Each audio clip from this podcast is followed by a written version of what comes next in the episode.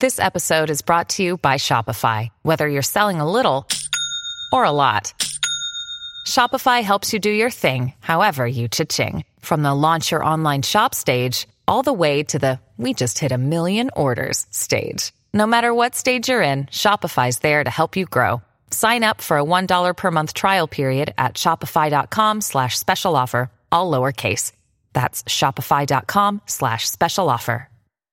Hello, everybody. This is Marshall Poe. I'm the editor of the New Books Network. NBN listeners like to read books and buy them. So we thought we'd tell you that right now, our friends at Princeton University Press are having a remarkable site wide sale. You can get 50% off books, including ebooks and audiobooks, with the code 50, F I F T Y, at checkout until May 31. You can save some real money on Princeton University Press books. I encourage you to go there and check it out. Welcome to New Books in Literary Studies. I'm Daniel Ryan Morse, an assistant professor of English at the University of Nevada, Reno. I'm joined today by Greg Barnhisel, an associate professor at Duquesne University. Barnhisel's new book, Cold War Modernists Art, Literature, and American Cultural Diplomacy, was just published by Columbia University Press. Cold War Modernists examines how modernism was defanged, repackaged, and resold during the Cold War. From its incendiary beginnings, modernism was made safe for the bourgeois West thanks to the intervention of unlikely collaborators like the CIA, the Department of State, and even major corporations. Barnhisel's extensive archival research unearthed the thinking that went into the repurposing of modernism to support American Cold War ideology.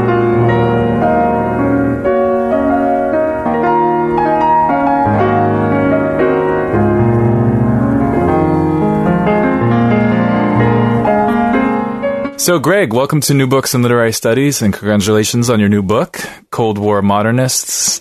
Thanks. I really appreciate you uh, having me on. It's a, it's a pleasure. So, before we get to some of the details of the book and review some of the chapters, I wanted to ask you about research because this is a book of in depth archival research.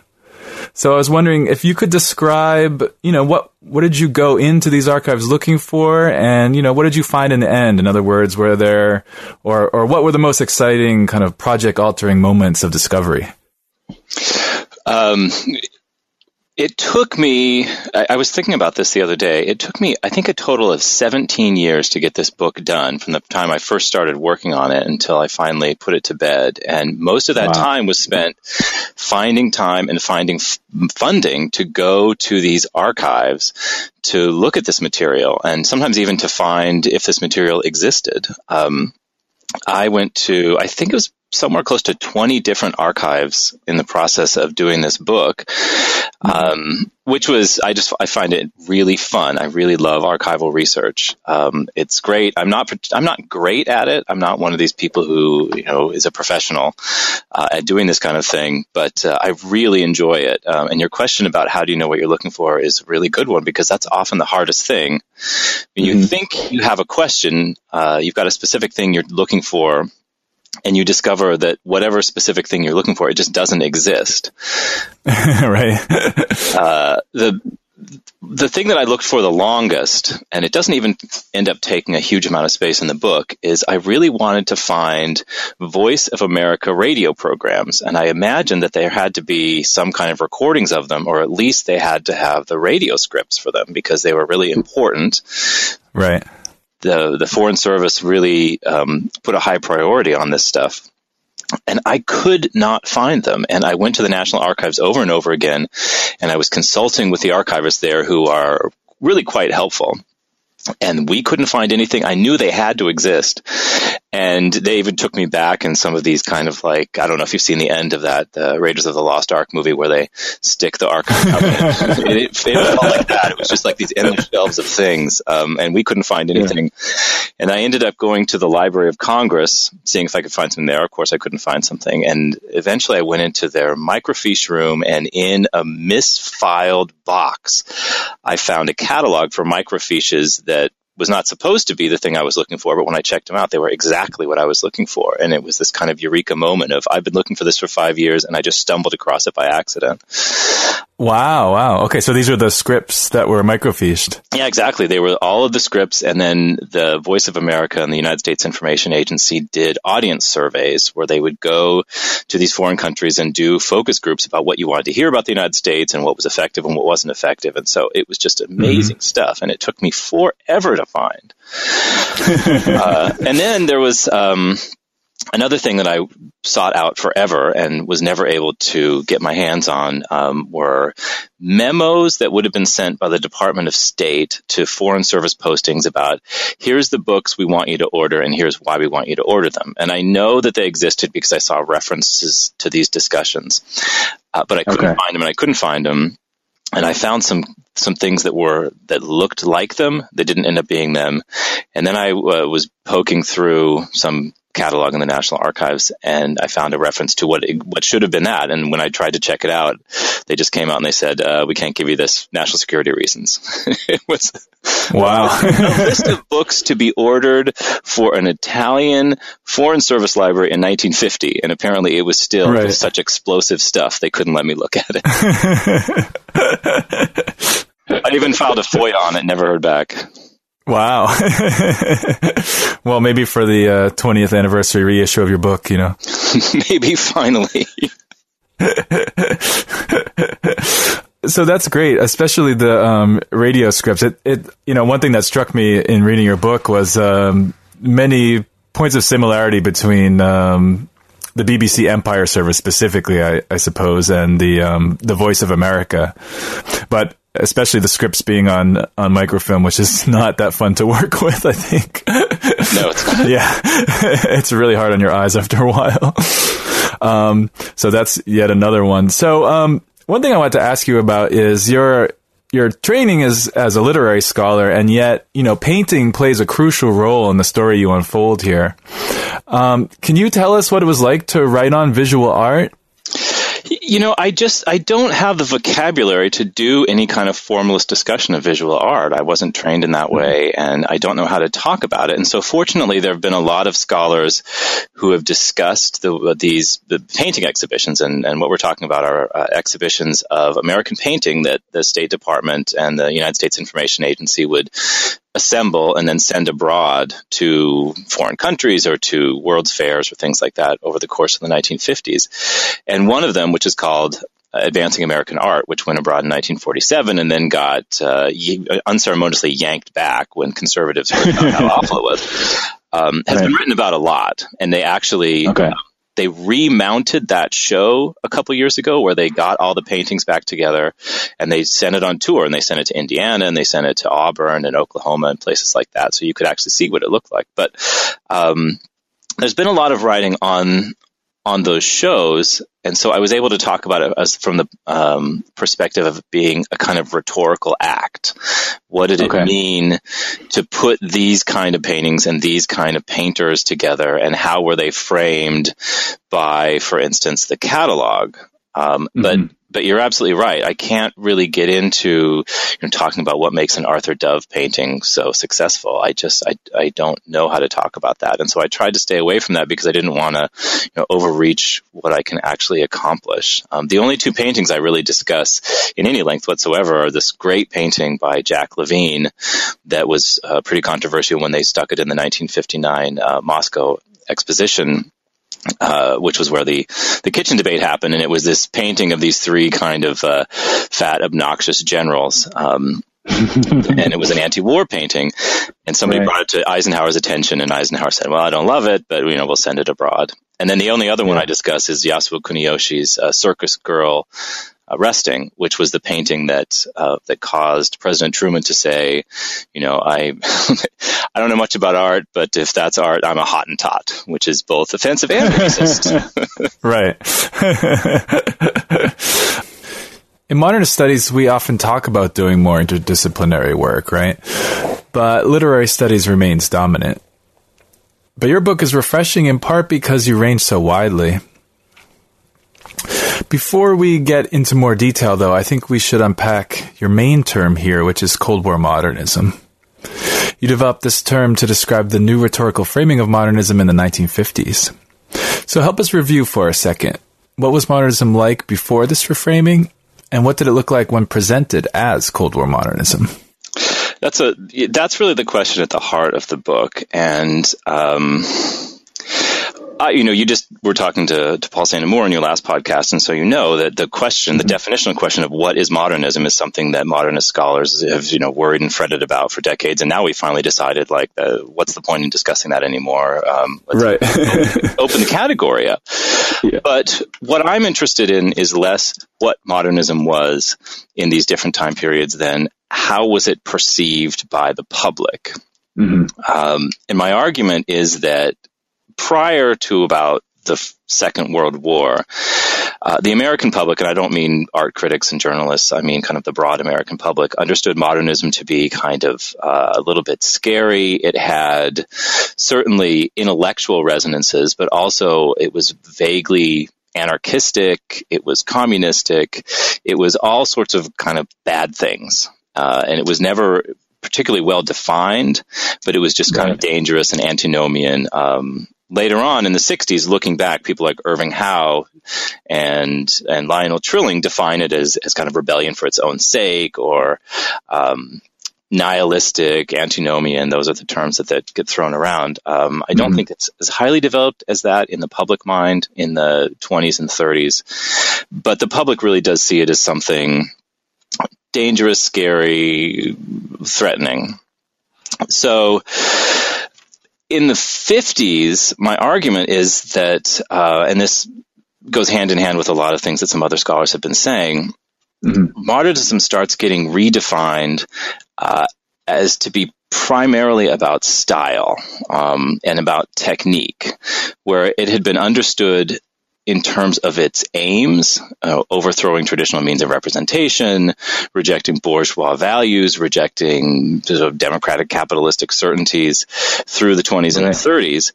Um, in the 40s and the 50s, they start to say, no, it's really about stream of consciousness narration. It's about free verse. It's about abstraction. It's about the stripping of ornamentation. Um, and this is, this is one of the reasons why I thought it was interesting to start with painting, is because a lot of this vocabulary gets developed in the discussion of the visual arts in the 20s and 30s. Um, and I talk a lot in the book about a guy named Alfred Barr, who was a curator at the Museum of Modern Art uh, and he was a real pioneer in kind of defining what modern art and modernism meant and in showing that this was a common thread. These kind of stylistic and technical innovations were a common thread, not just in painting, but in painting and sculpture, and then also consumer product design and music. And then the literary scholars latch onto this and show that, that there is a kind of modernist feeling going across into the literary arts. That gets mm-hmm. really elaborated in the 40s. Um, and my argument that I'm making is that as it loses its um, its teleology as a kind of revolutionary movement, and it becomes a technical movement, it then you can refill it with political meaning. Mm-hmm. And the, the political meaning with which it was refilled is an endorsement of freedom and individualism, and those become the key terms right. in my book. That it we lose the antinomianism and it becomes a defense of freedom and individualism. Right. So one of the major ways it was reframed was to say, however challenging and unpalatable modernism is, it's also a sign that artists in the U.S. have the freedom to do whatever they want. Right. Exactly. Yes. Uh, and what the Soviets did a, did us a great solid at the time by not only developing, and they developed the socialist realist philosophy in the mid 30s. Um, mm-hmm but they started to enforce it, and they started to enforce it publicly, not only uh, within the Soviet Union, but also in these uh, cultural diplomatic magazines they had. And so um, there was there's one called the VOKS Journal, I think, or VOKS Bulletin, and VOKS is a is a Russian acronym for the basically their foreign um, their cultural diplomacy organization and they would write these long and turgid art theory articles basically about how modernism was decadent and bourgeois individualist and uh, art should be tendentious. And it's you know it's very leninist arguments. And so it makes right very easy for our uh, foreign policy establishment, but also these these kind of independent leftist organizations and groups like the New York Intellectuals to say, look, this is just pure Stalinism, and so modernism is is its opposite number, and the two kind of define themselves against each other and draw their power through this negative definition. the terms uh, modernism and socialist realism. Right. And it also becomes a defense of the free market in that artists are free to create challenging modernist works. And then in turn, the public is then also free to buy them or not as they see fit. Um, and as you point out, when it came to modernist painting, major corporations bought up these works and, and thereby contributed to their economic value. Yeah, that's what's really interesting to me. And that was one of the things I really didn't know is how, in starting in the 40s, a lot of corporations and uh, like La Tausca Pearls and Pepsi and IBM had started developing their own corporate collections of art. And certainly it was a, it was a kind of prestige move. It was a way to show that capitalism wasn't just Philistine, which was an accusation that was often thrown at it. Uh, but right. I also think it was some of these people who were uh, involved in these in these corporations wanted to be cultured, and so they wanted to collect art. Um, the the most important name in this, he wasn't a corporate executive, but uh, was Nelson Rockefeller, and he was mm-hmm. so closely connected with the corporate world, but he was also basically the founder of the Museum of Modern Art. Uh, and he was also a cultural diplomat. He was one of the first um, right. big time cultural diplomats. So he, he brings together the, the world of modernist painting, at least, and the corporate world and the cultural diplomatic world. Um, in this time period, it's it is really interesting, and so starting in the 50s, the State Department assembles a couple of these corporations collect art shows that they put on tour, where they take um, pretty avant-garde paintings from some of these corporate collections, assemble them, and then send them abroad to say, "Look at what our corporations are collecting." Right. So one of your early warnings is that on the one hand, you're talking about appropriation of modernism by the government. But on the other hand, through the complexities of the archive, you show us how divided the government often was, at least as it functioned with separate divisions that may or may not work together. Yeah. And, um, I was a I was a you know a, a, junior leftist revolutionary back when I was you know a teenager and all that, and I was absolutely certain that uh, you know during the Reagan years, so it was bad. Uh, and I was absolutely certain that the, this kind of entity called the government was a, a unitary uh, force that was working, you know, all of its branches were working in concert with each other. And if there's one thing this research project has taught me is that the United States government is so unbelievably vast and its parts are often working at cross purposes with each other, or even if they're not working at cross purposes with each other, the right hand and the left hand have no idea what each other are doing. Right.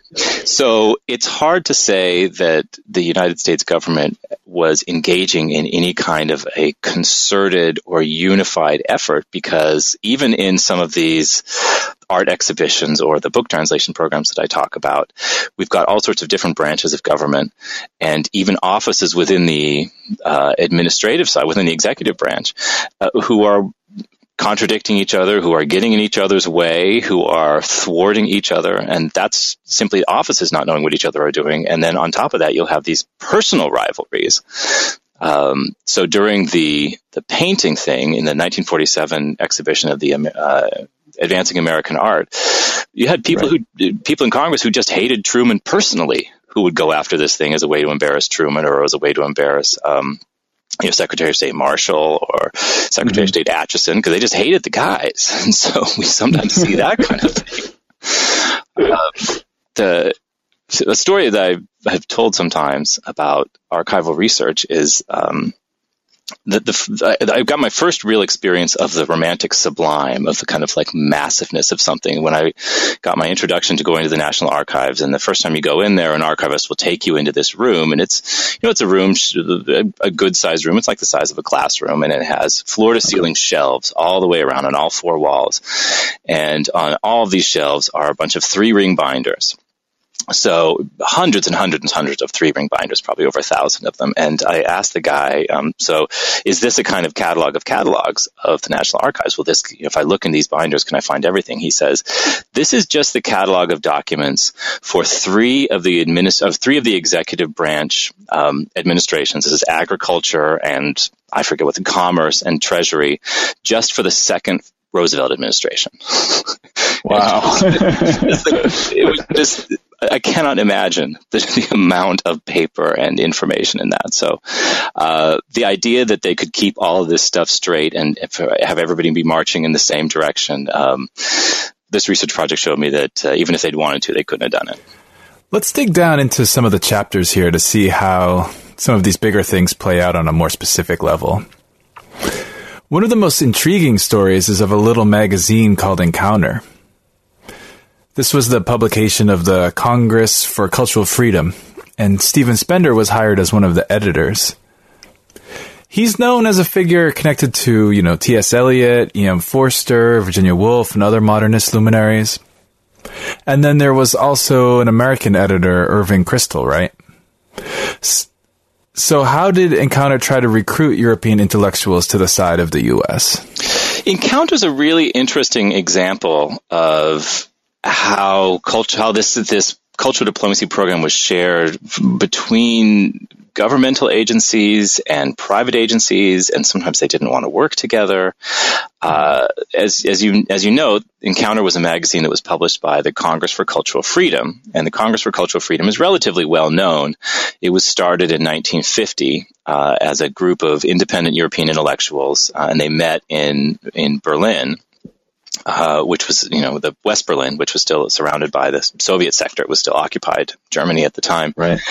And it was right in the, at the start of the Korean War and, and also a kind of crackdown in East Germany on freedom of expression. And so these European intellectuals, and there were some Americans involved in there as well, got together to kind of stand up for cultural freedom. Well, it turned out in some research that people have done, you know, since the '60s, but have have consistently been unearthing new things about this. Um, this organization was started with the money and the impetus from both the Central Intelligence Agency in the United States and also the Information Research Division of the British um, Intelligence Services, which is basically one of their um, covert actions groups back then. Right.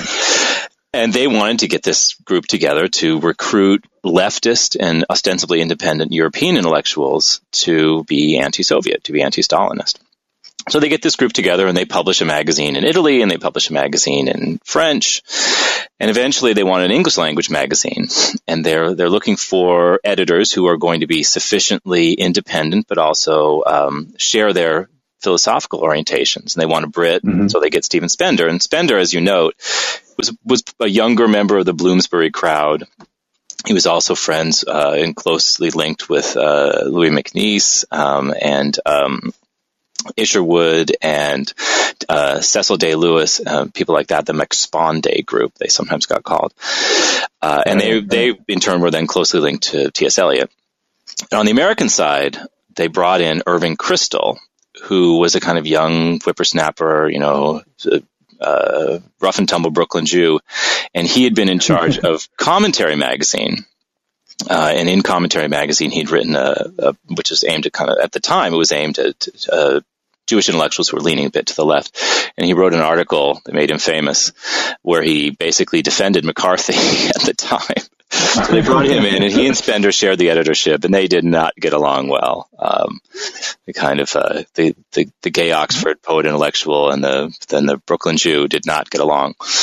Um, right. So they ran this magazine, and in 1966, uh, the New York Times and then a lefty American student magazine called Ramparts broke the story finally that uh, this, the Congress for Cultural Freedom and, and with it Encounter had been um, cemented by the CIA for their entire existence, uh, and that uh, the suggestion was so. Of course, they were CIA puppets, uh, and right. people just jumped ship and people disavowed their association with it and Spender swore up and down he'd never known anything about it.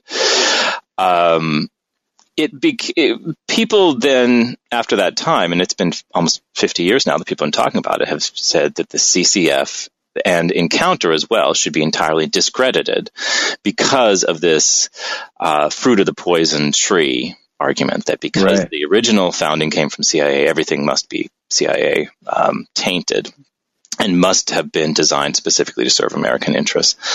Um, what I've come up with in my research, and a couple other people, including a guy named Jason Harding at the Durham in England, who's just finishing a book on Encounter, is that well, yeah, the CIA tried, but if you actually read the magazine, there's very little in there that works with CIA with CIA desires at the time. Um, what Spender and Kristol managed to do is make a pretty damn good cultural magazine, uh, and mm-hmm. it was a leading ma- cultural and literary magazine in England, and it was also popular in the United States for 15 years until it got discredited. Uh, and it did stick around. It, it, stopped publication, I believe, in 1991. Um, but it, it, it's not the most, ex- you know, when you go back and read these old volumes of it, uh, it's not the most exciting magazine.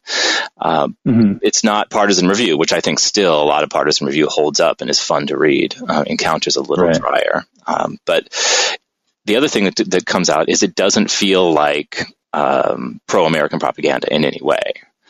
Um, so it's hard for me to write it off as that. Um, right, right. So one of the criticisms, even at the time before people knew about the CIA involvement, was that the literature was top notch and forward thinking. Raja Rao published a story in the second installment, right? Yeah, yeah. And they had Virginia Woolf and it. Was obviously she was dead by then, but they were reprinting some of her right. diaries. Um, and then there's some good young poets. There's some of the the movement poets like a um, uh, Tom Jones, I believe, and um, uh, Sitwells are in there. Um, mm-hmm. Ronald Davies got poems in there. So they're they're working with the the good established younger British poets. They're not publishing anybody who's particularly avant garde. Uh, but right. they've got they've got they've got real writers writing for them. One criticism at the time was that Encounter was an unsuccessful mashup of quality literature and uh, opinion pieces that were generally from American contributors. Is that right?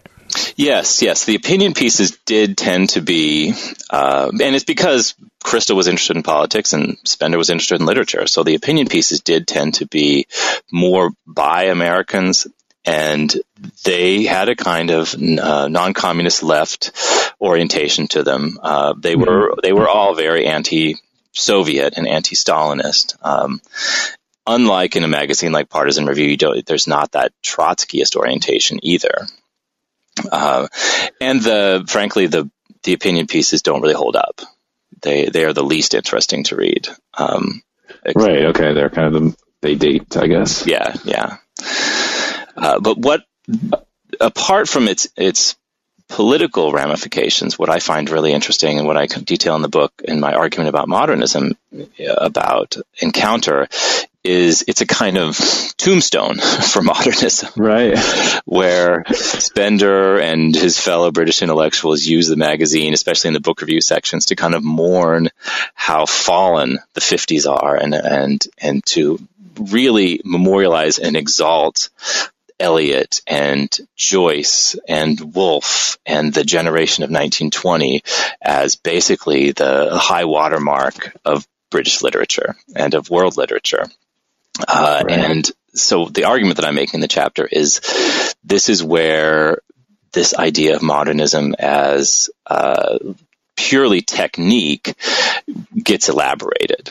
Um, mm-hmm. and where this canon of the, of high modernism that's created by the people who were the young acolytes of the high modernists, the people like Spender. This is where that canon gets um, erected. It's one of the places where this canon gets erected. Right.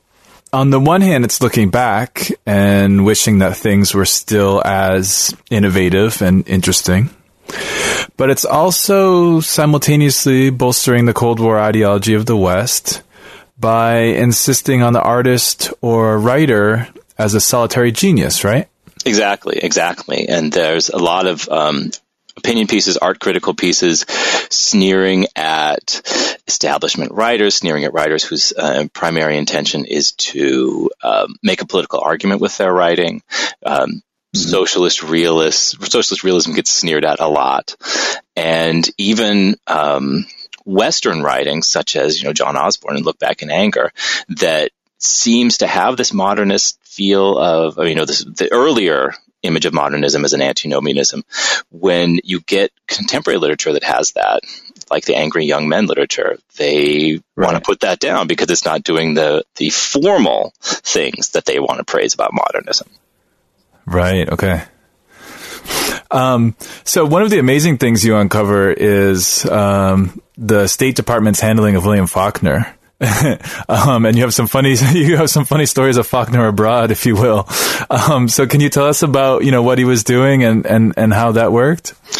Yeah, and I'm not the the first one who's looked at this. There's a scholar at Indiana named Deborah Cohn who's done a lot with this, but it is really fun to look at some of these documents. Um, when Faulkner was given the Nobel Prize uh, in 1950, this, uh, this, the Swedes really wanted him to come over to Sweden. And so the Swedish ambassador to the United States actually called him up at home and he said, you know, Mr. Faulkner, will you please come um, and accept your prize in Stockholm? And Faulkner said, you know, I've got a farm and, and the harvest isn't going to harvest itself, so I got to hang around here. but of course, he wasn't really harvesting, but I think he wanted right. a hunting trip, frankly. Uh, but eventually, with some intervention both from the Department of State and especially from a woman, a really interesting woman who has been a little bit lost to history but should be remembered better. Her name is Muna Lee. And she was a Mississippi woman and she was uh, one of the cultural diplomats in the Department of State she was also a poet, and she was married to uh, Luis Munoz Marin, who was the first governor of Puerto Rico. She just was doing all these interesting things. She yeah. called Faulkner up, and she bonded with him over how their great grandpappies had served in the Confederate Army together, or something like that, and was able okay. to convince him to go to Stockholm and and accept the prize, and most importantly, to make that famous speech. Uh, his Nobel Prize address about man will not only um, uh, endure, he will prevail. Mm-hmm. That uh, I mean that turns on the, the radar of everybody in the State Department because it is, you can read it as being a defense of the same artistic freedom, uh, individualism, and innovation argument that the cultural diplomat cultural diplomacy establishment has been making uh, all of these years. So he goes and gets his Nobel Prize and he comes back and then he gets kind of enthused about this. And for the next few years, he becomes uh, a really willing and eager participant in this cultural diplomacy thing. And they, they send him to a mm-hmm. conference in Brazil. The Brazilians were mad because we wouldn't let somebody, we wouldn't give somebody a visa to the United States because he was a leftist. I forget who it was. And, um, so they say, well, we really want Faulkner to come to this writers conference and the State Department's able to persuade him to go to that, even though Robert Frost is coming as well. He doesn't like Robert Frost. And he grumbles about that. uh, they send him to a, a, seminar in Nagano, Japan, where he's just a huge hit. And then they start sending him all over the globe and he does in the end, he does seven or eight trips and he becomes a really good cultural ambassador for the United States. And that he gets up and he, people just love him and respect him. And, and I'm sure you know that he's in the 50s, certainly, he's more influential abroad than he is at home. Uh, right, right. Latin American writers in particular just see him as the greatest American writer. And so to have him there is just huge. Um, and so he's a really successful ambassador. The problem is, um, and you know, you may have heard this, he was a terrible drunk. and so he was just a handful to deal with when he would show up because they never knew what state he was going to be in. And he would get sloppy drunk and he would be either be obnoxious at a, uh, at a reception. And I think in mm-hmm. Japan, his first day in Japan, he'd gotten sloshed on the plane over there. And so he was so obnoxious. the American ambassador to Japan that the ambassador said, get him on a plane and send him home now. Uh, they hit him, he sobered up, and he ended up doing really well. But um, and the thing that, and speaking about documents that you're always looking for and can never find, uh, a document that both uh, Deborah Cohn and I have been looking for and never been able to actually find is um, there was a State Department staffer named uh, Leon Picon, and he was in charge of Faulkner when Faulkner was in Japan, and he came up with strategies of how exactly you handle him so that he's happy and everybody else is happy. And apparently, he wrote up a little brochure for places about exactly what to do, how much booze you give him, where you have to babysit him, what you do and circulated it to a State Department posts. And so both uh, Professor Cohn and I have seen a lot of references to it and paraphrases of Picon's guidelines, but we've never actually been able to find right. the damn thing. um, but yeah, he was uh, he was both really successful when he would visit there, and the the um, postmortems that the State Department would write up about what was the press coverage like and what did people say in the reception were just glowing and they loved the fact they brought him over there. But he was always a big problem for his hosts because, you know, he was, right. sadly enough, he was just a terrible self-destructive alcoholic. Right, right. And another thing that they appreciated about him, I think, right, and tell me if I have this right, is that, you know, they didn't even really have to give him talking points. If anything, you know, he staged a more kind of elaborate defense of the U.S. than even the State Department had as a kind of um, uh, prepared um, position, right? Exactly, and uh, and much more eloquent. I mean, the the man had a way with language, obviously, and so he could get right. up and he could talk really intelligent and appealing terms about things like freedom and individualism. And for instance, when he got a he got an award from the uh, Greek Academy in Athens, um, and just did this brilliant job of linking um, the, this Hellenic tradition of freedom of thought to basically the contemporary moment in a way that said, without ever having to make a kind of political argument, in a way that said, like, the West is on the right side of this historical conflict, uh, and and our beliefs and values go back to the ancient Greeks. Um, he was just he was fantastic at that. Uh, and the other thing that a lot of the State Department posts were initially leery about, and then he showed himself to be good at was the one thing that the Soviets had as a powerful argument against us was racism and prejudice and right. segregation. And when you bring a guy over who's from Mississippi, of all places, uh, you're opening yourself up to to a, a lot of attacks. And Faulkner was able both to not I'm not saying defend his home territory, but to distance himself from that aspect of it while still maintaining uh, the dignity of the South in a really interesting way, mm-hmm. um, to the degree that a lot of the Soviet and and it wouldn't just be Soviet charges, but also kind of local communist parties and places he would go. Uh, the the arguments were, if not um, voided of their power, they were certainly blunted. Right. Nice. So in another chapter, you talk about these um, reading reading rooms, I guess that were that were set up through the State Department or or through um, some kind of government um, subsidiary, yeah, it was, right? Um, it was through the State Department, uh, and we still have okay. these. Um, if if uh, you've ever been abroad, a lot of your listeners may have been abroad, and there's United States uh, libraries and reading rooms in a lot of major cities in foreign countries, uh, and we started putting those up in the 1940s, and the first one was in Mexico City. And again, that was the the um, agency that the Nelson Rockefeller was running, and the, the effort here was to you know put the best face of America forward for Latin Americans who at the time were being romanced by the Germans. But in mm-hmm the 50s, we started aggressively opening these reading rooms and libraries in Europe and in Asia as a way to get American books over there uh, and American magazines. They were magazines were especially popular, and people who lived in those cities could come and they could uh, read these books and they could look at our magazines. And it was it was a, a kind of friendly. I wouldn't say person to person because it was books to person, but it was a way for us right. to get um, a curated, to use a anachronistic word, uh, a a curated view of America to foreign populations in a way that felt like it wasn't coming from official government mouthpieces.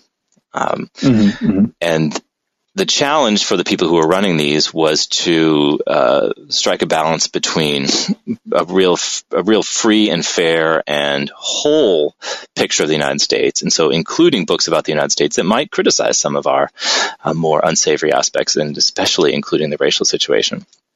Uh, but that would also, in the aggregate, forward the argument that we wanted to make, which is that we're a, we're a free society, we're a society where the individual is valued above all else, and we're a society that, while we have problems, um, we have internal mechanisms that ensure that those problems will be eventually solved.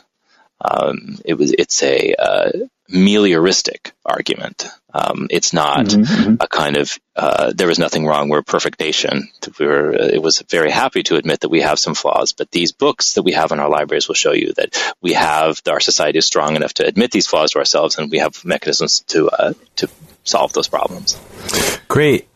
And and this worked in tandem with subsidies for translations, which worked not just through the reading rooms, but through partnerships with foreign publishers. This way, American books were published by a local press, but the translation and even publishing costs were paid for by the U.S. Uh, do I have that right? Exactly, yeah.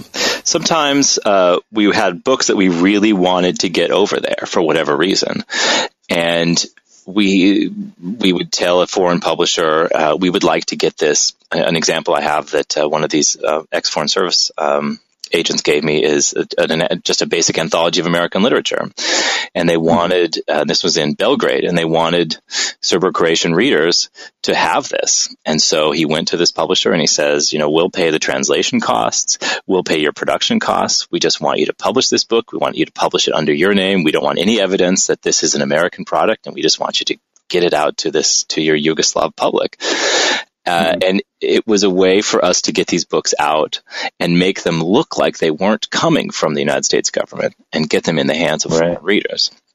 Uh, at the same time, we would we had a kind of market based initiative through which American publishers could say, "Hey, I want to publish this book in Poland, and I'm going to just export it there." Uh, we had a wide variety of these programs to get books into the hands of foreign readers because the um, the executive branch were absolutely convinced that the most effective way to persuade foreign populations was through books. Like it was more mm-hmm. effective than the other major uh, medium would been would have been the radio, but they were convinced right. it was it was more powerful. It reached a more influential audience, and it was more long lasting to do it through books. Great. Well, since you mentioned radio, I'm um, I'm curious to have you um, talk a little bit about the Voice of America. So, how do you see radio, you know, especially the Voice of America, contributing to Cold War modernism in a way that's um, different than maybe the print publications or the art exhi- exhibitions? Yeah, so the so the radio, the Voice of America is your your comparison of it with um, the BBC's Empire Service is is absolutely spot on. Um, this it was um, in foreign languages, so it would be in you know Spanish or Polish or whatever, and right. it would it would have programming that was geared at that local audience, but it was often about, you know, these topics that we wanted to get out there. And so the vast majority of Voice of America programming was not about the arts. It was about current events. It was about uh, news and politics and even sports and things like that. But on the occasions when they would cover art, they, they echoed to some degree the Cold War modernist argument that this kind of experimental art is proof positive of the superiority of a society based on freedom and individualism and experimentation. But mm-hmm. because it was aimed at a much more general audience, many of whom were not interested in experimental art at all, not intellectuals and artists, uh, they didn't touch on uh, experimental modernist art to anywhere near the degree that the art program did or the magazines did or all that. At the same time, they did talk about it. And so they, you know, when Faulkner would come to town, they would have little programs about, you know, here's why Faulkner is important. They had one program that they circulated. It was a recording of a discussion between um, Irving Howe and Ralph Ellison, uh, talking about why the Faulkner story, The Bear, is so great and at the same time talking about why Faulkner's not actually a racist. So, uh, but they would also cover um, through the Voice of America. They would cover modernist ish works that had a lot of popular appeal. So things like uh, Porgy and Bess, the Gershwin opera, was very popular. It toured Eastern Europe and even went to uh, the Soviet Union, and it was a very popular show for people to come to. And so they would cover that and they would also talk about why it was a work of experimental art. Um, and it, they would detail mm-hmm. that. And so it, it wasn't, you know, it's not Jackson Pollock. It's not William Faulkner, right. but it is to also an example of free experimentation of using folk forms and high cultural forms in experimental ways. Uh, and one one of the the only times that they used kind of actual experimental writers was a program where they would approach um, well-known writers, and among them were Faulkner and William Carlos Williams and Wallace Stevens and Marianne Moore, and they would ask them mm-hmm. just to talk about their hometowns as a way to so they could connect with because everybody likes talking about their hometowns. I don't care where you're from. Everybody likes right. to talk about your hometown, and, and so they would have William Carlos Williams talking about the pleasures of Rutherford, New Jersey, or Marianne Moore talking about Brooklyn as a small town, or uh, yeah. Wallace Stevens talking about Hartford. And um, they weren't talking about their art, and they weren't talking about the experimental nature of modernism or modernist poetry or anything. But again, it was a way of smoothing out these people, of of voiding the kind of any revolutionary content from modernism. Right, but while also trying to borrow some of their cultural capital, if you will.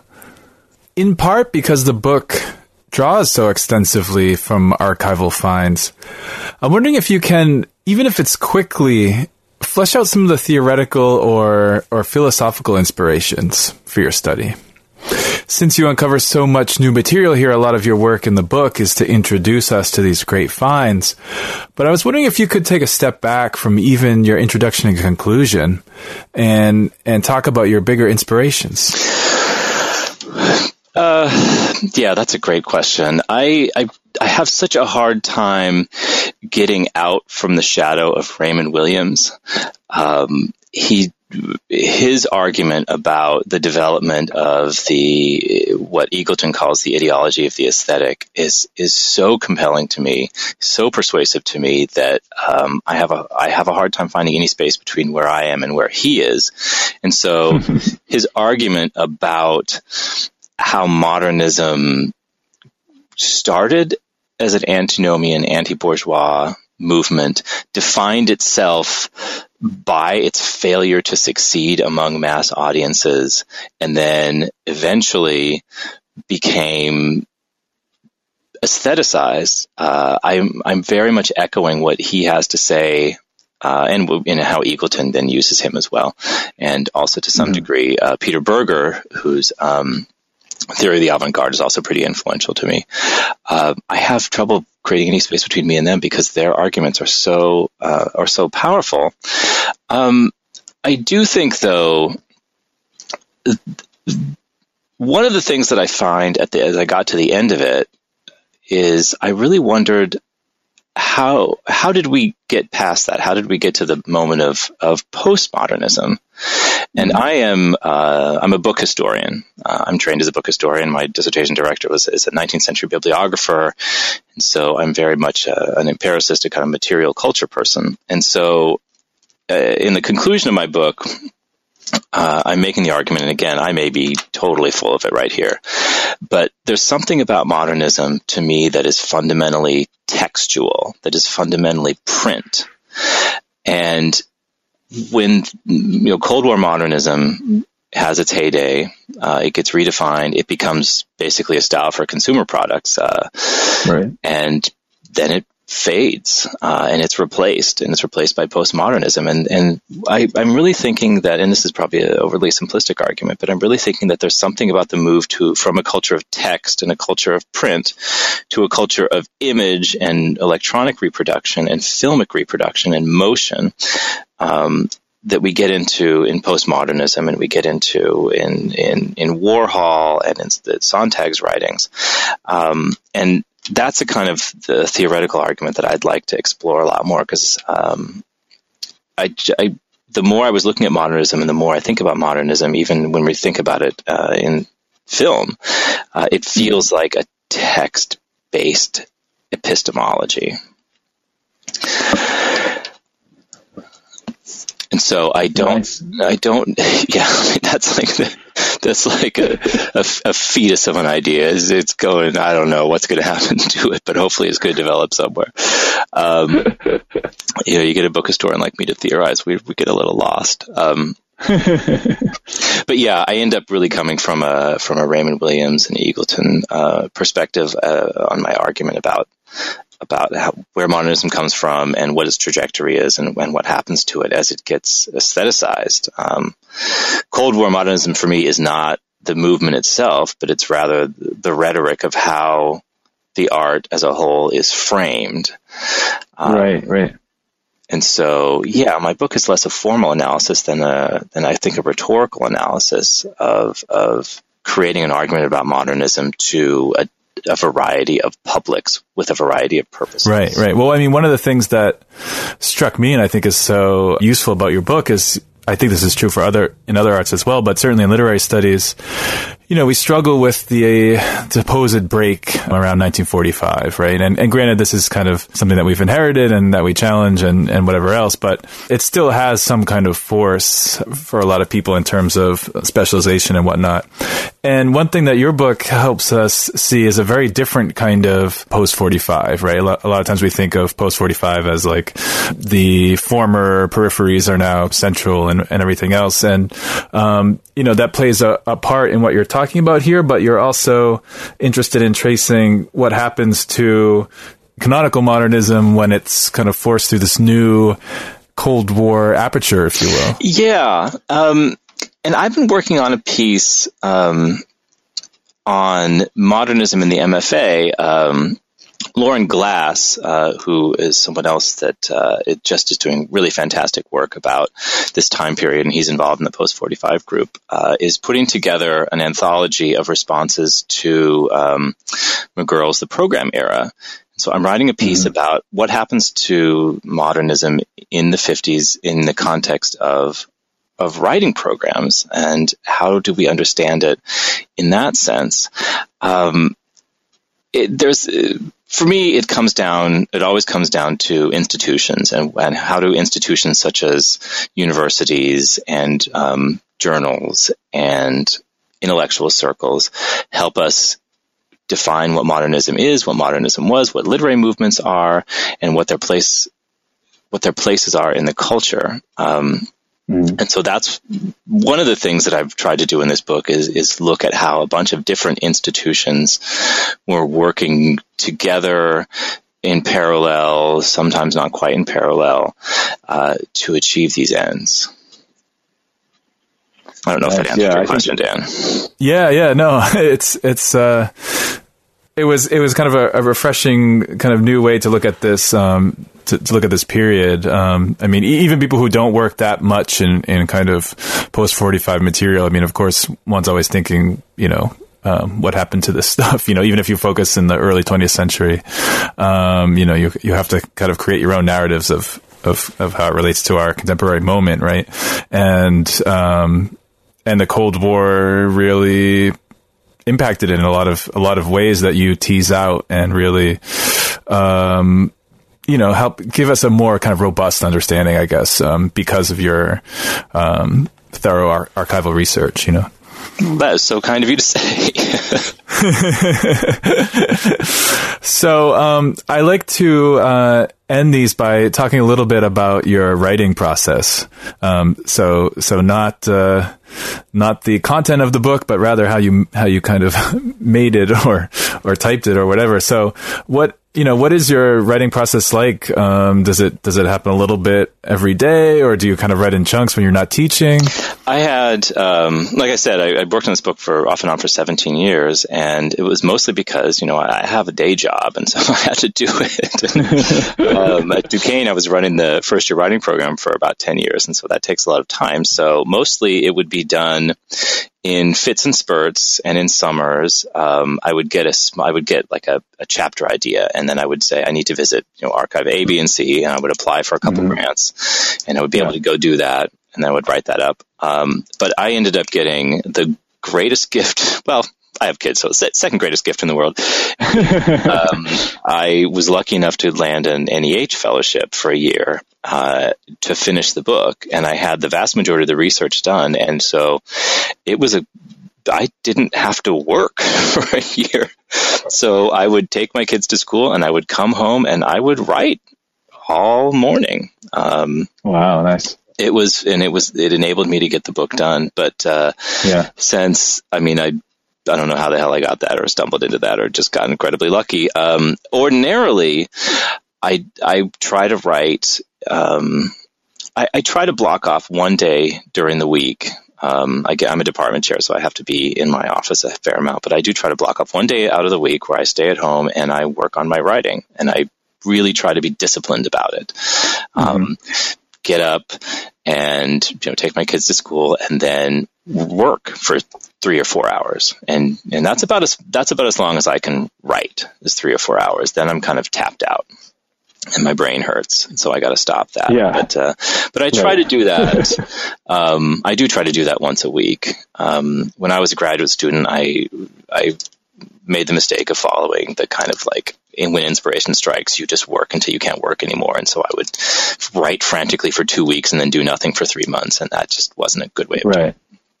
I read uh, uh, when I a few years ago. I read the saddest book in the world, which is the Diaries of John Cheever. Uh, that's just the most okay. depressing book ever. But one one nice thing I pulled from that is he would uh, he would get up in the morning in his apartment in New York City, and he would put on his suit and he would go down the stairs or down in the elevator with everybody else when they were going down to catch the subway to work. And instead yeah. of leaving his building and going out and catching the subway, he had rented uh, basically a, a, superintendent's closet, and he had an office there. and he would go in his suit and tie, and he would write for four hours. He would come up for lunch, and he would come back and write, and then he would go back in his apartment with his family, and. At five o'clock, and he just treated it like a job, and he dressed up like a job. And uh, I can't do that, but I think that there's something right. to be said for that as a as a means of producing. So I asked you earlier about your philosophical or theoretical inspirations, but do you have a favorite academic writer? What sticks out to you as great academic writing and why? Wow. Um, I mean, I have I have writers that I really I just enjoy reading for their prose. Um, mm-hmm and I have writers who I really admire for their insights. Um, and I'm just going to name a few in in modernist studies off the top of my head who I really like. I think Paul Saint Amour. I love his writing. I really like uh, uh, Robert Spoo, who um, wrote a great book on copyright um, a few years back that was just wonderful. Um, right, and they've both done really good work with the advising people about how to deal with um, copyright as scholars. So it's very, very practical um, recommendations that they've made, which you can find through quick Google search. Um, but yeah, that, they they're you know both amazing scholars, but also you know one thing that is that is so great about them is is their um, kind of willingness to help other scholars in a very practical sense. Yeah, and that's um, I mean that's one of the nice things about this profession is there are so many people out there who are just excited to see people doing good work and they're willing to lend their time and their energy and their attention to younger scholars. And I benefited from that when I was but a young, struggling graduate student when there was a couple of people, and Ira Nadel, who's at the University of British Columbia, was one of them who just kind of, and, and uh, Jan Radway was another who just kind of gave me some attention, and it was really uh, helpful. And um, and so I'm just so glad to see people like Kevin and Paul and many other people. My colleague Linda Kinnahan, who was the organizer of MSA this year, is another one who does that. Um, uh, it, it, that makes me really happy. But to return to your question, I'm just going to mention the books that I, the books that I'm reading right now that I'm so excited to start, and I'm really enjoying. Um, is uh, and I think his name is Kynaston, K Y N A S T O N, but it's this series, uh, Austerity Britain, Family Britain, and Modernity Britain, and it's a kind of it's okay. a cultural history of Britain from 1945 until the election of Thatcher and it uh, is uh, one of the most amazing syntheses of primary research and secondary sources and his own research into the um, just every aspect of culture across Great Britain. It's fantastic, um, just re- and really like breezy and enjoyable to read. Um, so I, that's yeah. the thing I'm digging right now. Okay, great. Well, Greg, congratulations again on the book. It's a fantastic book that helps us rethink modernism, but also rethink the post 45 period and the institutions of modernism. A lot of times we think about the academy or, or little magazines, and your work deals with all of these things, but also gives us a new context in which to think about modernism playing out, uh, especially in the Cold War. So once again, thanks for the book, and thanks for joining us on New Books in Literary Studies. Well, and thank you, Dan, so much for having me on. It's been a great pleasure, and uh, I'm I'm really pleased that you all are doing this as a service to the profession. It's just a wonderful thing you all are doing.